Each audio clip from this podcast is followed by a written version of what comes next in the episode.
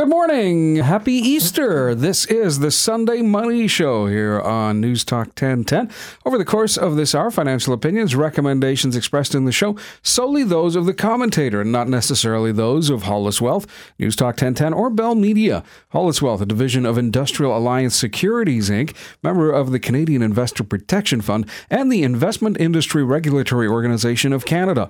Allan Small Financial Group is the personal trade name of Allan Small, and you're asked to please consult your investment advisor for financial advice. Allan, good morning. Welcome in. Good morning. Happy Easter. Happy Easter to you, too. It is great to have you here. For any listeners new to our show, why don't you introduce them to you, uh, Allan Small Financial Group, and what we like to talk about as the Allan Small difference. Great. Uh, my name is Allan Small. I'm the Senior Investment Advisor of the Allan Small Financial Group, which is part of Hollis Wealth. Uh, Simply put, we are a full-service investment firm. I provide advice. I am the guide to try and get my individual investors to reach their financial goals. And those goals can be obtained through investment, investment in mutual funds, stocks, bonds, preferred shares, the full gamut of uh, of investment selection.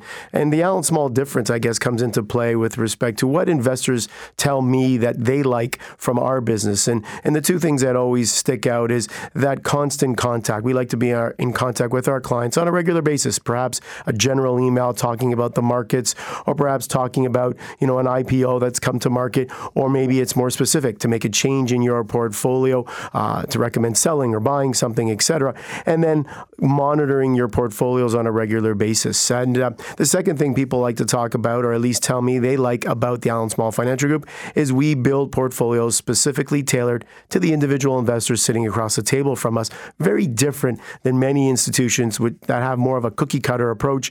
They have their portfolios already created, and they just sort of slot you in to a medium or high or low-risk portfolio, and it's already built for the masses versus being built specifically for the person that is about to buy it. So I think those two things I find the most, uh, I guess, commentary on those two things the most that, that when I meet people. And I know for clients, one of the things that they like most is expanding on that communication is the your availability to them. I mean, you've never forgotten that this is their money. This is their retirement fund. This money is vitally, vitally important to them.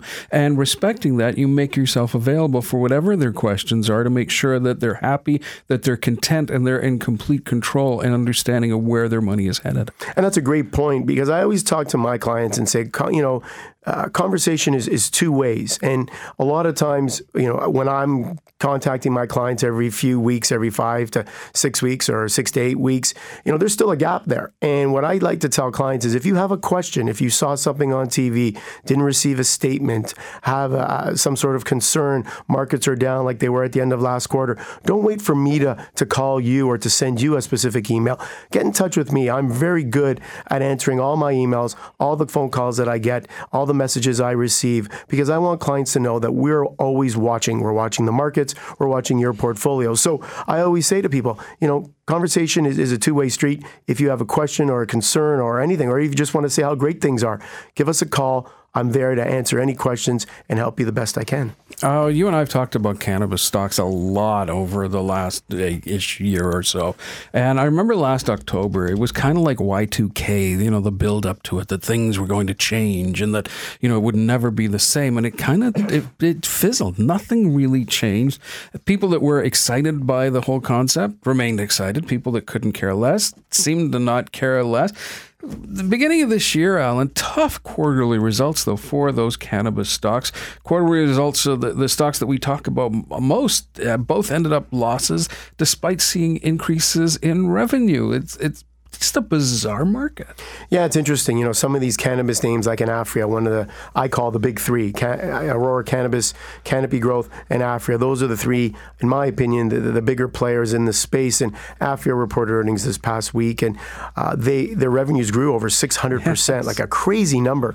But at the same time, they actually reported a loss. So what does that tell you? Well, to me, that says that these names, even though they are the most established or the bigger names in the space, these names are still they're growing. They're still in their infancy stage. And so, like many investment advisors out there, I've been hearing on radio and talk shows and, and reading about, they're saying the same thing as me, that you have to be very careful when you buy into these names. Sure, a lot of these names will be around in three to five or ten years from now or even longer, but which ones will they be? And that yeah. is the risk. Like very similar, as we always say, to the to the tech space uh, in the late nineties. A lot of those names, a lot of different players back then, many of them didn't survive, many of them were swallowed up by bigger players, many of them merged, et cetera, et cetera. And I think, you know, we're seeing that in the in the marijuana or cannabis space as well. And don't be surprised going forward if the volatility continues, if the high revenues continue, but also the high uh, level of expenses continue as mm. well. And so look for these names to continue to, to report losses till some point where obviously their businesses become more mature, and I think you'll start to see some profitability there. But until then, these multiples that these stocks trade at are very, very high, and definitely if you own them, they're not for the faint of heart. U S surveys suggesting Americans are in favor of legalization. I'm wondering, does that bode well for our sector up here, or is it just more competition? Because this isn't some kind of rare material. This is something that you and I could grow in our backyard if we chose to. Yeah, and I think it's a kind of bit of both. You know, is this something positive for our, our marijuana companies up here? I think it can be, obviously, if they can gain access to the U S markets, if they're allowed to, if the government allows them to, to go down to the U S and, and, and provide uh, their product to U S companies. I think that can work. But at the same time, like you said, there's also now more competition in that space. And I think more and more competition is coming online as we move forward. So I think, again, it just depends on the company. I know Tilray, another marijuana producer out west in Western Canada, I think I know they've come out with some contracts down in the U S, and that caused at one point their stock to, to go sky high from mm. just a few dollars all the way up to three hundred dollars a share. Well, today their stock trades somewhere around fifty, so you can see the volatility there. So overall, again, you just got to be very careful about these names, and you know, maybe put a little bit of money, but I wouldn't, I definitely wouldn't make it a core component yeah. of a portfolio at this and time. And that's what I was going to ask you. How should investors approach the prospect of investing in the cannabis industry? Because I'm sure there are people out there who are, you know, there's gold in them, they're mountains, and much like the gold rush, there's a lot of people are going to come home broke. Yeah, and I think you have to look at it as a higher risk investment, no doubt, probably the highest form of risk. And when you look at these stock, these stocks and their and their share prices, just take a look at a chart and you'll see what I mean. You have huge peaks and valleys, and and that probably will continue for at least for the foreseeable future. We're in the midst of earnings season at the minute.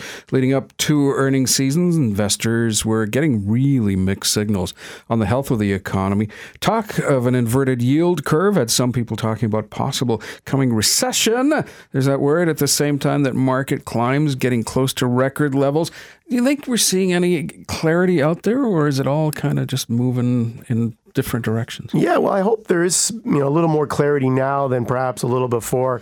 You know, for a little while there, you had investors calling me up saying, what's with this inverted yield curve and this mm. recession talk? Can you talk about what that means? Yeah, so so an inverted yield curve basically means that normally the the the curve, interest rate curve, when you you have a, let's say a three-month uh, G I C or bond, the interest paid on that bond or paid to investors for for for owning that bond would be, let's say, two percent or a lower interest rate than perhaps something that would be a ten-year bond rate mm. or a ten-year government bond. So what had happened was, in this case, why it was called inverted was because the three-month rate was actually higher than the ten-year rate, which wow. doesn't make sense. You know, we're all used to seeing, you know, you make, you know, more money on a five-year term than you would make on a one-year term. A one-year G I C pays less than a five-year. Well, in this case, the three-month was paying higher than the ten-year, which normally doesn't happen. And that kind of throws things out of whack.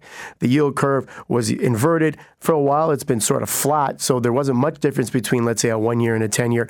But when the in, when the curve inverts, that, if you go back in history, tends to, to be the, I guess, an indicator that a recession is coming maybe somewhere between twelve and fifteen months from now. So people sort of started to panic, and you had those individual investors who never looked at the bond market before, never looked at yield curves, didn't really know what it was all about, panicking and saying, they're talking about recession. Well, I think there's been a little clarity in that in that way over the past little while.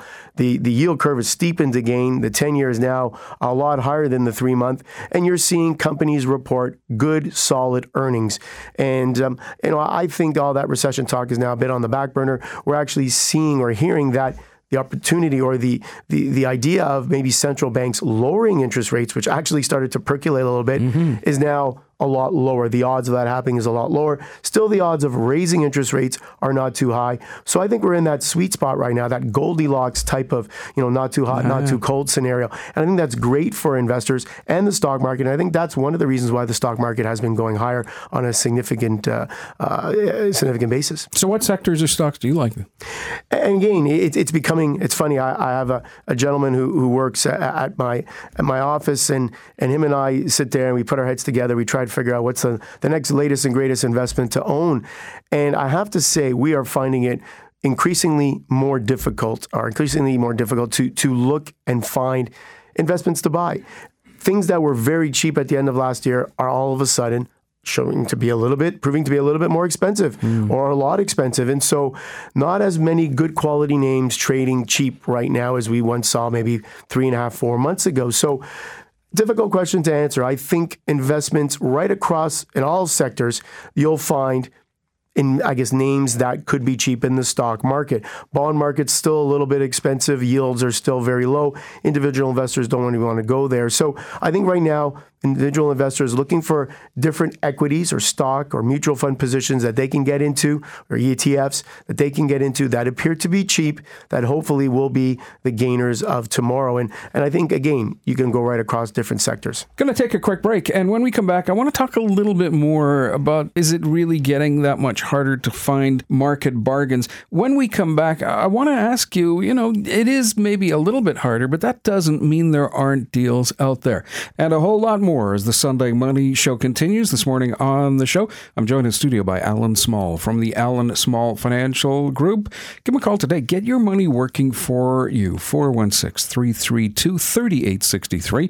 four one six, three three two, three eight six three. Contact information. You can find out all about the company at his website, allan small dot com. I'm Ian Grant, and the Sunday Money Show continues on News Talk ten ten. And we're back on this Easter Sunday morning edition of the Sunday Money Show. I'm Ian Grant. Thank you for joining us. Allan Small from the Allan Small Financial Group in studio this morning.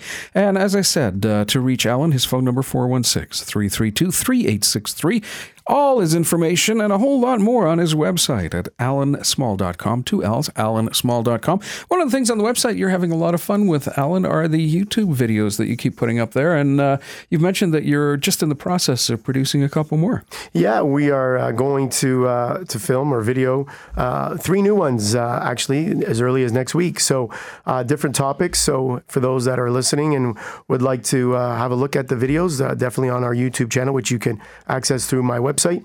And there, these are a lot of fun. I like to get in there in front of the camera and just talk about different things that I think individual investors would find useful or helpful, or, or you know, want to learn about. And um, we try to pick uh, topics that individual investors have communicated to me that they either have concerns about, don't understand, um, or just, you know, find interesting. And so these, you know, uh, for me, as an example, I'm a very visual type of person. I rather see something, a video about something. I find I can, I can understand it better, some, even more so than just picking up a piece of paper and reading about it. So I find there are a lot of people like me that rather, you know, look at the video or watch the movie versus read the book.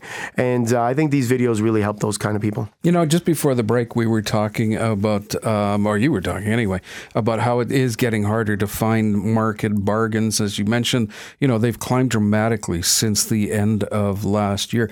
That means, though, that in the big game of things, there were a lot of people got some pretty good deals at the end of last year. And it also doesn't mean for anyone who's listening, and I want to clarify this, that there aren't good deals to be found out there. You just have to maybe work a little bit harder. Yeah, you know, I think a lot of people, uh, a lot of individual investors have made quite a bit of money in this first quarter and I guess a few weeks, uh, almost the end of uh, April now, I guess. And uh, that that says, you know, with the markets being at back at record highs, uh, a lot of individual investors, if they had the stomach to get into this market at the end of last year, they've been handsomely rewarded. And as you say, even though the market is, let's say, fairly valued, I still believe there are a number of individual investments that you know, you should take a look at. And I guess that's also where the investment advisor comes into play. It is the job of your investment advisor, in my opinion, to find these good quality names for you, the investor. And, you know, when, when things are falling and or the markets are just going up every day, uh, probably easy to pick something. You know, you could find something that's fallen quite a bit, buy it, and it goes right back up. Or even when the market's on a roll and you just go into, you know, the first name that you find. But when, when we're at fair value, where things are a little, you know, a little uh, sketchy, I guess, with respect to, does this market continue to go higher? Will we see a bit of a pullback? Markets are up, you know, somewhere around fifteen percent year to date. Does that mean we're wow. going to be up forty-five percent for the year? Probably not. At some point, the party will definitely slow down. And I think it's the role of the investment advisor to, to guide the investor to, when that does happen, you know, what should you be in? What should you be invested in? And I think that is the job of the investment advisor, to guide you during more difficult times in the market. You know, in last segment, we talked about the communication that you, you pride yourself on in having with clients. And, you know, one of the things, fear is basically based on ignorance. And one of the areas, especially when it comes to money, is people's discomfort at what's happening. They pick up a newspaper, they turn on the T V, and they hear all these stories. And that's why it is so vitally important for you to have that line of communication with your clients for exactly that reason, so that you can explain to them what's happening out there, so that you can explain to them that, no, it's not going to keep rising every single week.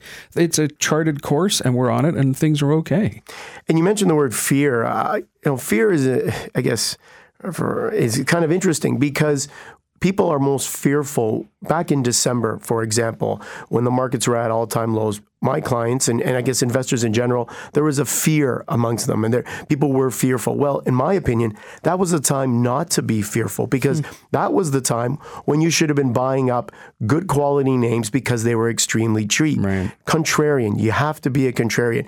Now, I'm actually a little more fearful. When the market's at all-time highs again, now's the time where I am actually a little bit more fearful, if I could use that word, because things are a lot more difficult. It is a lot more difficult to find good quality names that I think will will take a, take the markets and take your portfolio or a portfolio to the next level. So when everyone is fearful, I'm actually trying to be greedy and be happy and try mm-hmm. to find things to buy. And when everybody is euphoric and thinking everything is great, well, that's the time when I'm a little fearful, because it is great, but now try and find a good quality investment. Those investments are now quite expensive. And we've used that example before of walking into the hardware store and everything is discounted by sixty percent, and you walk out again because, you know, you're going to, you know, let's hang off for a couple of weeks until everything is, is overpriced again, and we'll buy it then. It's, it's a bizarre logic that people use when it comes to dealing with the markets. If there's low, there must be something wrong. If there's low, that's the time that you want to get in on this. Especially if it's a good quality yeah. investment. Uh, you know, we, I always use the analogy of, you walk into a store, you you know, you, you see a sweater on sale for, for thirty percent off. You, you examine it, you make sure there are no snags or holes or defects, and you think, wow, this is a great bargain. You go up and you buy it. Mm-hmm. Yet, when a stock or an investment in general is on sale for thirty percent, and it's a good quality investment, you still walk away because you're nervous that it's down thirty percent. Well, you know, it, it's it's the mentality of investors. They wait. They like to wait for investments to actually rise before they'll put money into it, which is probably the wrong thing to do. You want to see investments cheap, buy low, sell high. We all know the saying, but how many of actually can do it? Yeah, and if someone calls you and says, you know what, Alan, I have some money put aside. It's maybe time that uh, I started to get this money working for me, as opposed to, you know, hidden in a box underneath my bed. I'm assuming that's a conversation that you would have with the people. Is obviously you're going to talk about their risk tolerance, and you're going to talk about the options that are available to them. I mean, by no means are they going to get forced into an area they're uncomfortable with. Yeah, and that's the conversations that we have. We always talk about risk, time horizon, what you want your money to do for you. And it's, sometimes it's a difficult conversation. I know when I ask that question, investors are quickly to say, well, I want my money to grow. Okay, well, we all want our money to grow, I guess. But in what capacity? Are we growing money for your retirement, save for your child's education, help pay your bills every month? Do we want to draw an income from your money, from your investments, to help pay your bills? And for many of my clients, that's what I do. Money comes in in the form of dividends or interest, and then money goes out to pay their, their monthly bills. And, and by no means means do I, you know, I want to, I guess, going back to the to, to the being the contrarian view, by no means am I saying try to time markets. You know, I definitely never try and time markets. That is a, a, a foolish thing to try and do. And, and get, people like Warren Buffett will agree, but you want to make good decisions and buy things that are good quality and, and, and cheap. And that is how you are going to be successful. Tell you what, take a break. And when we come back, I want to talk uh, about shorting Canadian banks. This is the Sunday Money Show here at In-Depth Radio, News Talk ten ten. I'm Ian Grant. Allan Small is here today from the Allan Small Financial Group. Give his office a call at four one six, three three two, three eight six three, four one six, three three two, three eight six three. All the contact information available on his website, two L's, allan small dot com. Good morning. We are back, and this is the Sunday Money Show here on In-Depth Radio, News Talk ten ten. I'm Ian Grant. Allan Small is here this morning from the Allan Small Financial Group. Get your money working for you. Give his office a call at four one six, three three two, three eight six three. His website, two L's, allan small dot com. Um, you know what? For anyone who's joined us over the last half hour, Allan, why don't you do a quick introduction to the Allan Small Financial Group? Sure. My name is Allan Small. I'm the Senior Investment Advisor of the Allan Small Financial Group, which is part of Hollis Wealth. And uh, simply put, our my job and the job of our uh, business is to help individual investors grow their portfolios to reach the goals that they set for themselves through investment, whether that be investing in, in, in stocks or bonds or mutual funds or G I Cs or the full gamut of different investment ideas. Uh, we are a full service firm, so basically we have access to pretty much all products with the exception of options. We mm. do not uh, trade options at this time. And again, what we like to do, and, and we talk about the Allan Small difference quite often on, on the show, what we like to do is build portfolios specifically tailored to the needs of our clients in front of us. We don't have any pre-created portfolios. We don't have any proprietary products ourselves. So as broker, as a broker, I shop the industry to build the best portfolio I can for my investors, and we monitor those inv- investments on a regular basis. We're in contact with our clients, I would say every six to eight weeks, or as often as we need to be, either through a general email, more specific, to buy something, to sell something, to make a change. And that's what our clients, I believe, really like about us, that we are there for them whenever they need us. The Ontario government proposing stricter regulations for financial planners and financial advisors by cracking down on individuals who are really not qualified to use those titles. I'm just curious, what questions should I ask when I'm looking for a financial advisor and when I'm sitting down for the first time with them? What, what should I be asking them? And that's a great question. We have talked about this before, and I think individual investors, that what they want to do is they want to understand the advisors that's sitting across the table from them. And I think you start with asking them what they're able to do for you. You know, what products do they have access to? Do they have their own products? So if you go to a, you know, a certain institution that has their own proprietary products, you need to know that, because if they're going to recommend them, then maybe you'll understand why. Mm. At the same time, you want to know, do they have access to all products? Are they just able to sell mutual funds or G I Cs or insurance, or can they sell everything? You know, for example, myself, I can, you know, help someone with a, a life insurance policy. I can build a portfolio of stocks or bonds or mutual funds for them. So we are more of the full service, and you can check my website. It lists all the products and services I'm able to help individual investors with. So I think what you want to do is get a feel for who the investment advisor is sitting across the table from you. And then I think at th- then from there, you can ask specific questions like, you know, what is your strategy? What did you do when times were tough back in two thousand eight, back mm. at the end of last year? How do you manage money? What is your philosophy? These are questions you need to ask. I know, you know, when I hire the, the services of someone in an industry that I don't understand, I ask a lot of questions. And I think that's what everybody needs to do. I think part of the challenge there, though, is not necessarily knowing what questions can be asked. You know, if I'm hiring a plumber, I don't know how to ask them how to fix, if they know how to fix the, I mean, I ask them if they know how to fix the pipe, but I don't know all the intricacies because that's not my business. And we've talked before about if all your financial planner can do, for example, is sell mutual funds, you may be missing out on a lot of areas that you're not even aware are, you know, available to you.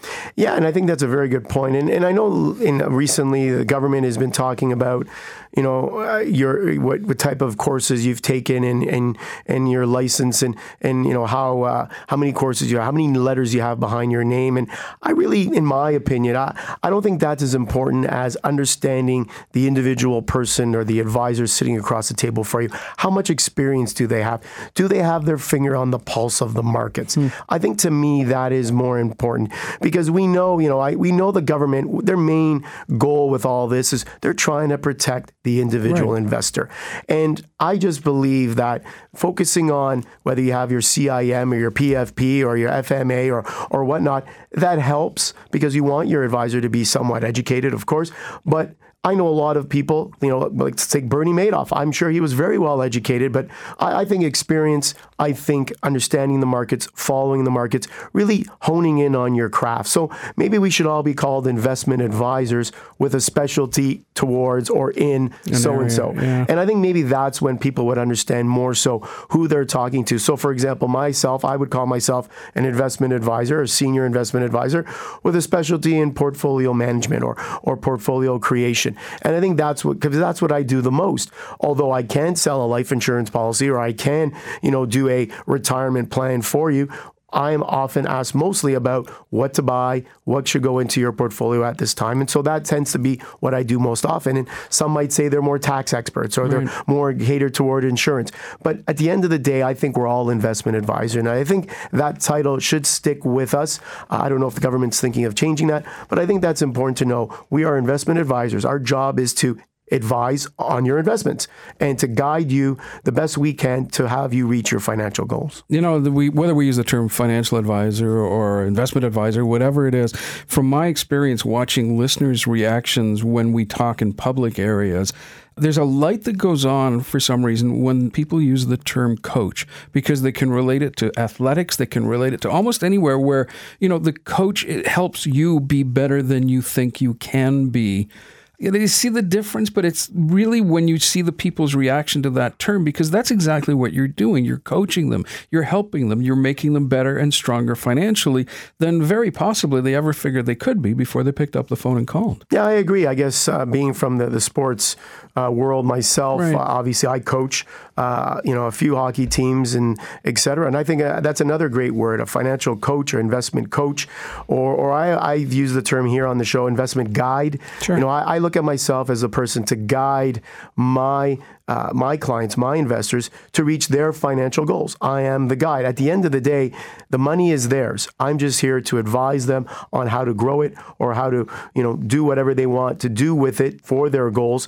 But at the end, the final decision is always with the investor. And I always tell my clients that. I'm here to tell you what I think we should do or what you should do, but it is, you have to agree to it. And I think the more we can educate our investors and Absolutely. Tell them, this is what we're doing. Yes. This is why we're recommending it, and what we. This is why we're doing it. This is what we intend this investment to do for you. Sometimes it doesn't work out, and I think the investor has to understand that, and, and you know, and manage that expectation. But really, this is how it should work. And knowledge is power. I think when, as an investor, if you have more knowledge of what you own, you're more comfortable with what you own, and I think that's when you can make the decision to say, yes, Alan, please go ahead with that, or no, Mister Investment Advisor, can you make another recommendation? And I think that is the. I really really good way to look at it. And it all comes back full circle to basically what we started talking about at the beginning of the show, which was communication, the communication with your clients and their communication with you, that open conversation that's taking place, not just once or twice a year, but, but an ongoing conversation so that everyone is aware where they stand, what their goals are, and everyone's working toward achieving that same goal. I always say the number one word is trust. And, yeah. you know, you want to work with someone you could trust, and communication helps build trust. Honesty builds trust, and transparency builds trust. And I think that is what the government is trying to to do or, or mm-hmm. help the industry. And they just have to be careful, because, you know, sometimes it's difficult to paint everybody with the same brush. So you just have to really understand all the different types of advisors that are out there. And we just have to figure out how we can communicate to our clients mm-hmm. or investors why we're different, and let the investor choose who they who they want to work with. You're listening to the Sunday Money Show here on In-Depth Radio News Talk ten ten. I'm Ian Grant, and he is is Allan Small from the Allan Small Financial Group. What stage of life were you at? Early on in your career path? Are you in your prime earning years or heading into or enjoying a worry-free retirement? Well, no matter where you find yourself, Allan can offer a custom investment portfolio for any stage, and that word custom being very important. Give him a call today. Get your money working for you. It is the Allan Small Financial Group. Phone number four one six, three three two, three eight six three, four one six, three three two, three eight six three. All his contact information and a whole lot more, including that YouTube video site, all available at his website, two L's, allan small dot com. We are back. This is the Sunday Money Show here on In-Depth Radio, News Talk ten ten. I'm Ian Grant. Allan Small from the Allan Small Financial Group in studio this morning. I want to get right to it because I promised to do it last segment. We got carried away talking about other stuff, but American money manager Steve Eisman, one of several people who've talked about shorting several of Canada's banks, saying that they weren't prepared for credit losses if the Canadian economy slows. Do you agree with his concerns? Do you think the banks should be worried about Canadian household borrowing? I think everyone is concerned, from government to banks to everybody, about the level of, of debt that the average Canadian is is is holding right now. However, what, what this gentleman perhaps is not taking into account is how diversified our banks are today. We've seen talk or heard talk about how many foreign investors have been shorting our banks based on these reasons, based on you know uh, housing market slowdowns, oil uh, you know oil prices crashing, now high debt levels, and how they're going to affect our, our I guess our top five or six banks. Hmm. We've heard it before. We've seen the banks' stocks fall temporarily just to go right back up down the road. So I'm not a big believer. I think if you short the banks, uh, I think you could be in for for, for a bit of pain should these banks start to rise again. And and I think these banks, as I said, they're very resilient. They've they've done a lot to to I guess diversify their business. All our banks now, and that C I B C as well, have now expanded outside of our borders. We know yeah. Scotiabank has expanded, Royal, T D, uh, B M O in the U S quite heavily. And now even C I B C has now gone into the U S. And and one step further, there are now bringing in more and more wealth management. They've expanded significantly into that wealth management area. So they're not only, or they're no longer just those institutions that we're used to that made money from lending money, whether mortgage or a line of credit. These institutions now have expanded outside of our borders. They've expanded into wealth management. They are picking up that that reoccurring revenue stream from wealth management, and they're doing quite well and, and continuing to expand and get become larger. So I, I no, I, I don't agree with shorting the banks. I think banks are a great long position to have. So the opposite, you can pick up a very good dividend, you know, five percent, four percent dividend. You add another five percent growth onto that, and there's a ten percent rate of return uh, in, in a period of twelve months. And I'm sure investors today would love to have a steady yes. ten percent rate of return. You talk about the Canadian banks moving, you know, abroad, uh, the United States. I'm just wondering, how are they doing in those other markets as opposed to here at home? Well, I think, you know, we've heard some markets, banks have actually exited those markets. So obviously they must have not been doing so mm. well. But down in the U S, they're doing extremely well. Uh, T D uh, is expanded. They have more U S branches than they have Canadian branches. Wow. We know Royal Bank uh, recently, over the last, I think, year and a half or so, expanded into California, picking up a small, uh, high-quality investment management or portfolio management boutique. So they're now managing money for a bunch of high-net-worth individuals at this small boutique out of California. So we're hearing more and more our banks expanding their business into good quality, uh, you know, portfolio management or wealth management firms. And this is where the business is going. This is where the good quality business is going. And our banks are no different than anybody else. So I think, to answer your question, I think they're they're doing quite well in many of their endeavors. And obviously the ones they're not doing so well, they, they have exited over the past twelve months. As always, if you're listening, you can send us a text message at seven ten ten, regular texting rates apply. We don't get to it this show. We will certainly get to it on the next show. And just looking over at the text board, uh, Alan, th- th- I've never heard of this. Dutch auction. A listener texts in that they've received a notice that there is a Dutch auction on one of their stocks. It's about twenty-eight bucks a share now.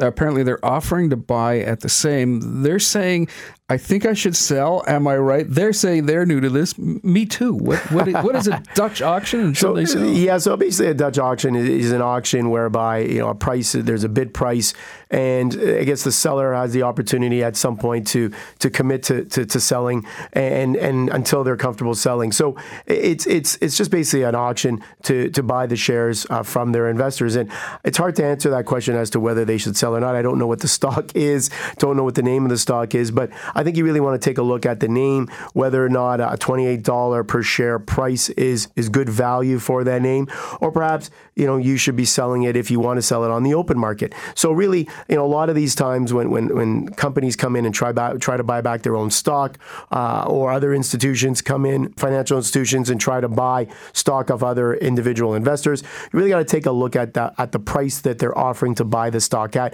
Many in many instances, that price is not fixed until the end of the month, and they take an average cost, et cetera. Whereas you could probably sell it on your own for a better price, or you may not want to sell it because this right. could be a stock that would go up in the future. So tough to advise this client because I'm just not sure what that stock is. So perhaps they can text in and let me know what the stock is, yeah. and I can uh, better advise. Seven ten ten, the number to text in. During our last show, we were talking about Uber and Lyft and all that kind of thing. I got a text message then that I didn't get to, but I I wanted to follow up on it because the person asked the same question I was. wondering. When Uber enters the market, won't it drive the price of Lyft down because Uber is so large?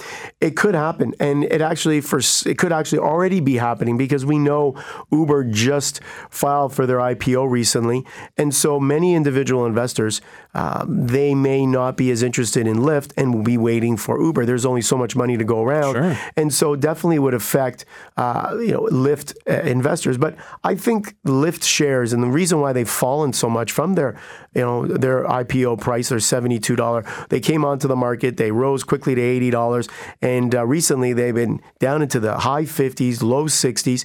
I think one of the reasons behind that is short sellers, people betting that this stock is definitely not worth the valuation that it went public at. And in many cases, short sellers aren't able to come in so early and short a stock. And what does a shorting a stock mean? Betting the stock is going to fall. So they want the stock to go down, and that's how they make money. Um, and so some, in a lot of cases, you can't short a stock, bet that it's going to fall right away. You have to wait a period of time before short sellers are allowed to, to do that.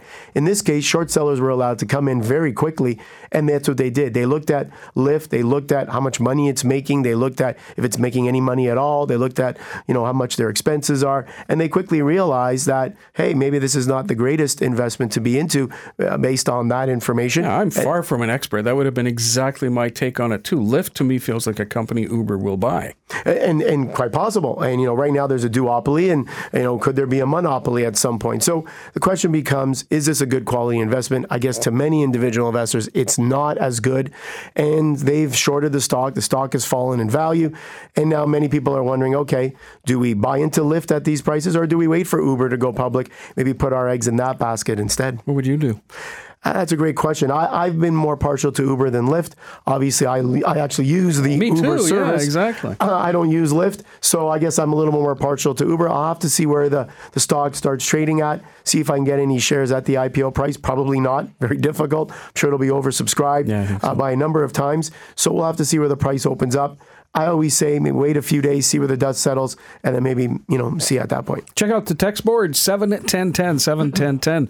With your comments, we don't get to them this show. We'll certainly put them aside, get to them uh, during our next one. But um, quite a bit of discussion of late about raising the retirement age, and there's a question here, Alan. What is your take on raising that retirement age? I think raising retirement age, it's, it can work in some, some to some degree, and, and others I don't agree with. So, for example, if you want to raise the the, the age limit for for mandatory uh, R S P conversion to a R E F, so right now when you turn seventy-one, you have to convert your R S P into a registered income fund, mm-hmm. and then start drawing money from that account at age seventy-two. Well, if you want to increase that to seventy-five, I'm all for that because individual investors still have the flexibility to convert your R S P into a R I F at any age. You could do it at sixty, sixty-five, whenever you like. So there's flexibility there. And you know me, I'm all for flexibility. Changing the, the age for C P P and O A S, I'm not so sure that will benefit anybody. I, I think, again, maybe the government, because now people might defer a little longer. There's more money there for sure. them to be able to use, because we know government is running out of money into the in these plans. They say that they have enough money to fund these pensions for many years to come, but I think that, that that's a bit of a worry there. So a lot of individual investors that I know, when they turn of retirement age, whether it's sixty-five, sixty-seven, sixty-two, they say to me, Al, you know, I've paid into C P P for so many years. I want to start getting my money back now. I don't want to wait. I don't know what the future brings. Yeah. What if I'm not here at eighty-five or seventy-five? I want to start getting my money now. And so many people have communicated that to me. So I think the government has to be very careful. You know, have a flexible plan, have something that is flexible, that people can opt into or out of, take their money when they want after a certain age. I think that is the best course. Flexibility, transparency, as I always say, is the key. And so I'm not so sure these new rules that they're discussing uh, will benefit uh, a lot of people. They might benefit some, but I don't know if they'll benefit all. You know, and it's something we've talked about so many times, is that so many listeners seem to believe that fiscal responsibility is about holding everything aside until you retire. And at that point, then you can buy your coffee again and you can start buying the little things in life. And boy, you know, your point is so good. You know, you never know if you're going to hit sixty-five or seventy-five. So, you know, the fiscal responsibility is about a balance. It's about looking forward responsibly, but also living your life in the present. Balance is key. I always say balanced diet for your, for your health is key. And, and a balance in life is key. You, you want to live life today. You know, you're only fifty years of age once, or thirty-five years right. old, or sixty-five. You're only your age once in life, and you want to enjoy it. But at the same time, whatever you don't need to enjoy your life presently, you can save for yeah, your future. one hundred percent. And I think that is key. So you want to, to live the lifestyle you want to live at any age, but then whatever you don't need today, put aside for your future, because one of the things that you don't want to have happen is for you to come one day and say, wow, I'm running out of That's money right. and I'm out gonna and I'm gonna outlive my money. So live for today, but save for the future, because that is extremely important. I think it's a great way to wrap up, because we're out of time. Well, thank so, you. Allan Small, thank you very much. As always, a great hour. What stage of life are you at? If you are early on in your career path, if you're in your prime earning years, or if you are heading into or enjoying that worry-free retirement, no matter where you find yourself, Allan can offer a custom investment portfolio for any stage. Give him a call today and get that money working for you. It is the Allan Small Financial Group. His number, four one six, three three two, three eight six three, four one six, three three two, three eight six three. Contact information and a whole lot more at his website. website, two L's, allan small dot com. I'm Ian Grant, and this has been the Sunday Money Show on News Talk ten ten.